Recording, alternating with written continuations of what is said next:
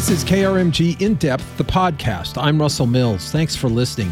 Recently, the Oklahoma State School Board voted to settle a long standing lawsuit over the funding formula for public schools. It's estimated that this decision will shift tens of millions of dollars from traditional public schools to charter schools.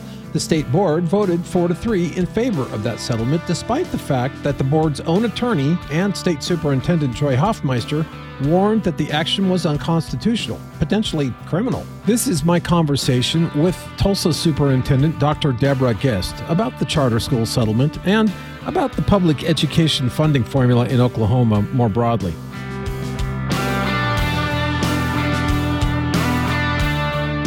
We are on with Tulsa Public Schools Superintendent Dr. Deborah Gist. Thank you so much. You're always so uh, generous with your time.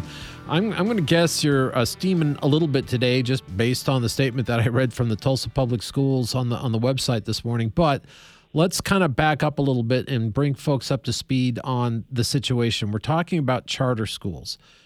Charter schools are, you know, essentially private schools, yet they're still in the public domain, sort of. They're sort of a hybrid in Oklahoma, and how they get funded and whether that you know public school funding should be given to charter schools or not has been a political football for years. And the way that the school board, the state school board, made this decision, even the state superintendent is steaming about this. Can you kind of bring us up to speed a little bit, Doc? Sure. Well, I, first of all, I want to start out and, and correct a, a, few things that you just shared, Russell, um, w- which is to say that that that charter schools are public schools, and in Tulsa, we are the proud authorizers of some high quality schools that we believe uh, you know are part of our Tulsa Public Schools family. They serve Tulsa children and they are working hard every day to serve children. Um, what is happening here is is not you know people are trying to turn this into something that is about pitting different kinds of schools against one another. And you know which is the same behavior that has been happening from state leaders for a number of months now to try to distract us. So they'll they'll say something you know to upset parents or to upset uh, rural districts versus urban versus suburban over and over and over again. It is a distraction tactic. You know this has been one of the hardest years in any of our memories and, you know, school systems, we're spending all day, every day focused on keeping people safe, on teaching our students, supporting them. And in the midst of all of that, in the midst of this international emergency, a crisis, school districts across the state are under relentless attack by state leaders. And every Oklahoman, and it doesn't matter who you are a parent, a grandparent, an educator, a pastor, someone who's retired, business leaders, anyone in Oklahoma who is paying taxes should be outraged by the actions of our state leaders. So, and it's happening while people are just trying to get by. You know, they're trying to keep their families safe, they're trying to keep their businesses afloat, they're working hard, trying to support their children's education if they have children. And all of this is happening uh, at that time when, when we're simply trying to get by. So, explain, describe what actions the, the, state school board took, and it was a four to three vote. Um, one of the folks voting also also sits on the school board of one of these charter schools, as well as at the state school board. So that that person's vote is has been questioned by some. And then we have the the newest appointment to the school board, who was just appointed by the governor, who actually made the motion to pass it, which I think even that surprised everyone that they even brought it to the table in what was supposed to be uh, working session, right, or an executive session about where they were going to discuss the situation, not vote on it. Is my understanding. That's correct. This is a lawsuit that has been underway for many years, and with no notice to anyone, they took this action behind closed doors against the advice of their legal counsel, who told them it was unlawful who told them it was unconstitutional, and um, and it, it uh, as I understand it, potentially criminal action that that has been taken by the state board to divert millions, actually likely tens of millions of dollars from uh, public schools into charter entities, um, which includes uh, you know, the the Epic public charter schools, which are a, a run by a for-profit company. By the way, the lawyer who um, uh, filed the lawsuit, his wife is an executive at that school, a school that is under criminal investigation and is, uh, you know, n- known to be. I mean, the public evidence around their behavior is has been damning. And so it's under criminal investigation. The connections are there, the, the donations, the lobbyists. Um, people are getting rich from taxpayer dollars that being diverted from our already underfunded classrooms. Um, honestly, if corruption was a duck, Epic is quacking and waddling all over Oklahoma. And we're just, we're watching it happen, and we've got to start acting upon it. So the governor issued a statement today in support of the school board's decision, and in it he says, being ranked among the bottom five states in the nation for education is unacceptable to me, and I know it's unacceptable to Oklahomans. I will do everything I can to ensure Oklahoma becomes a top ten state in education. Um, I don't, I don't believe that you concur with uh, what he's saying there about being a uh, in the bottom five in terms of education in the United States of America? We are not. Oklahoma is not in the bottom of uh, the country in terms of performance because despite the fact that our state does not support public schools adequately, our teachers go above and beyond over and over and over again, and our parents supplement and go above and beyond over and over again. And as a result, we are not in the bottom in terms of performance. Imagine where we could be if we were not in the bottom of funding, which is actually where we are. We rank so far behind every other state in the country. And even if you compare us to the region, which is who we're competing for, primarily for not only teachers, but also for families who see what um, nearby states have to offer their their children in public schools. Um, that is what we need to be focused on. And and I will I, I want to say I am not someone I have never been the kind of education leader who believes that money is magic that thinks that we can solve our, all of our problems with money. And in fact, when I was coming to Tulsa, I even said that explicitly in an interview and raised the eyebrows. It was a group interview with some. Uh, I remember one principal in particular, particular who is actually now a state legislator.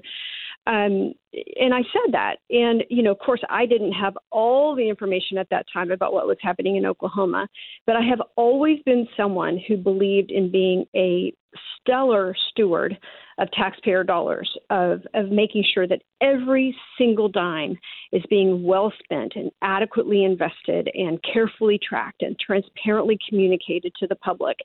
And we're doing that. But what we are failing to do as a state is adequately fund our public schools. And that's been going on for decades. And it has been in the last few months. Um, it is a full on assault of public education in Oklahoma at a time where people cannot attune to it because they are simply, we are all simply trying to uh, get through this crisis. It's it's unconscionable. So, to be clear, this settlement would not in any way provide more money for public education.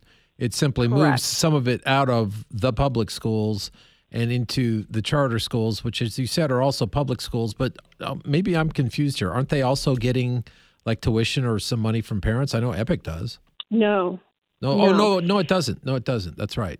It's the other way around. I mean, what is what is widely known about Epic schools is that they they give money to families in a way that, uh, unfortunately, too often entices folks into something that they see as, as an opportunity. So it's money being diverted, uh, and, and that's part of the criminal investigation is the way in which those funds are being used. Gotcha. Okay. So um, I know that uh, our state superintendent, Dr. Hofmeister, also told the school board that, in her view, this was illegal, if not immoral, and that she voted against it. Uh, you you mentioned that the state school board's own legal counsel told them it was illegal and potentially even criminal. Um, do, do, what happens next? I guess is I guess we go to, back to court. I mean, they've they've voted on the settlement. Now what? Well, we are exploring all of our options right now and enlisting school districts from across Oklahoma because this does affect everyone to consider all available actions and uh, we will we will pursue them. And unfortunately, again, that means that we have to take the time, the focus, the energy, the funding to fight something that we ought not be fighting. You know, I think if Oklahoma Oklahoma is known and and you know, as a reminder to you, Russell, I I was the state chief state school officer, so served in the role that Joy Hofmeister serves uh, so well in Oklahoma in two different places before I came home to Tulsa to lead the school district. And so I'm very familiar with, with funding formulas. That was one of my responsibilities as a state chief and created a funding formula in one of, in one of those states and managed it in both. And I think Oklahomans are rightfully proud of our funding formula. I am. I think that we all should be um, glad to know that we have a funding formula that is nationally known for being equitable and appropriately um, designed. Uh, with that said, it it needs some updating, and the Senate actually uh, put together a task force that met for about a year and made some recommendations to the funding formula, recommendations that have been largely ignored by the state legislature. And instead, the state legislature is taking other actions to uh, dramatically change the funding formula in a way that would hurt primarily rural and urban school districts, uh, that again gives no additional funding to schools in Oklahoma, but instead pits school districts against school districts.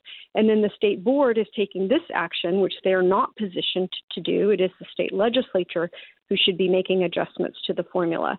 So I would welcome a conversation where we talk about all of the schools in Oklahoma, how they're funded through the formula, and let's make the adjustments that we need to make together, but doing this behind closed doors action that are clearly being driven by inappropriate relationships, very clear conflicts of interest, uh, without the engagement of Oklahomans.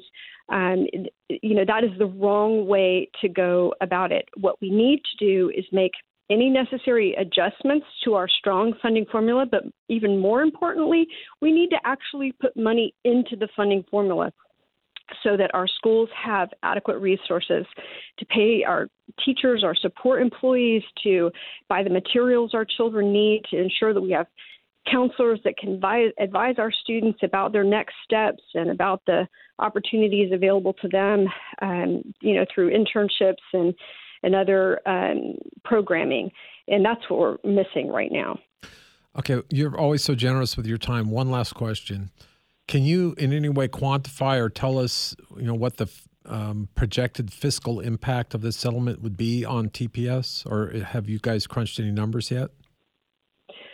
It's millions of dollars. Um, as is the uh, you know a, a bill that's uh, working its way through the state legislature right now, which by the way they couldn't get past uh, the uh, education committee in in the in the Senate. They couldn't get it through the education committee, so they put it through the finance committee, and leadership came in and basically forced it out of that committee. This is not something that many many state uh, legislators want to do, but it is being driven by um, by by folks over there. And and I would encourage Oklahomans and, and folks in the media like you to follow the money.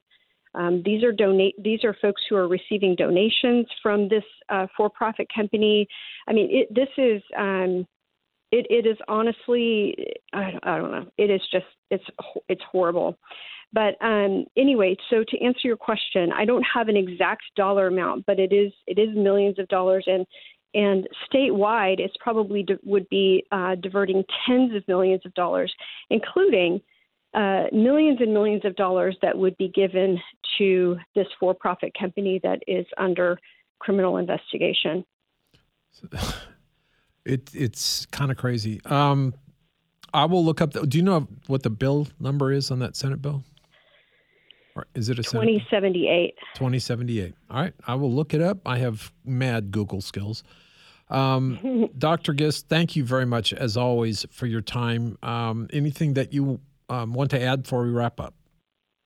No, Russell, that's all. I appreciate you covering it. We've got to make sure that Oklahomans know what's going on. And then, as difficult as it will be during this incredibly crazy time, we, we all have to make our voices heard and call state leaders, call the governor's office, call um, our elected representatives and uh, senators, and make sure they know that, you know, three years almost to the moment when we when we saw Oklahoma stand up for public education, for our teachers, for our children, uh, and all the people in our schools who support our kids, uh, we made our voices heard, and they seem to have forgotten that message. And so we've got to make sure they know.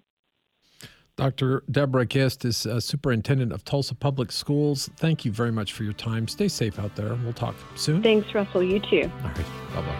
Okay. Bye bye. You've been listening to KRMG In Depth, the podcast. I'm always looking for stories about the people, places, and politics of Oklahoma. I'm easy to find on Facebook, or you can always email me and the entire KRMG news team. The email address is news at krmg.com. I'm Russell Mills. Thanks for the listen.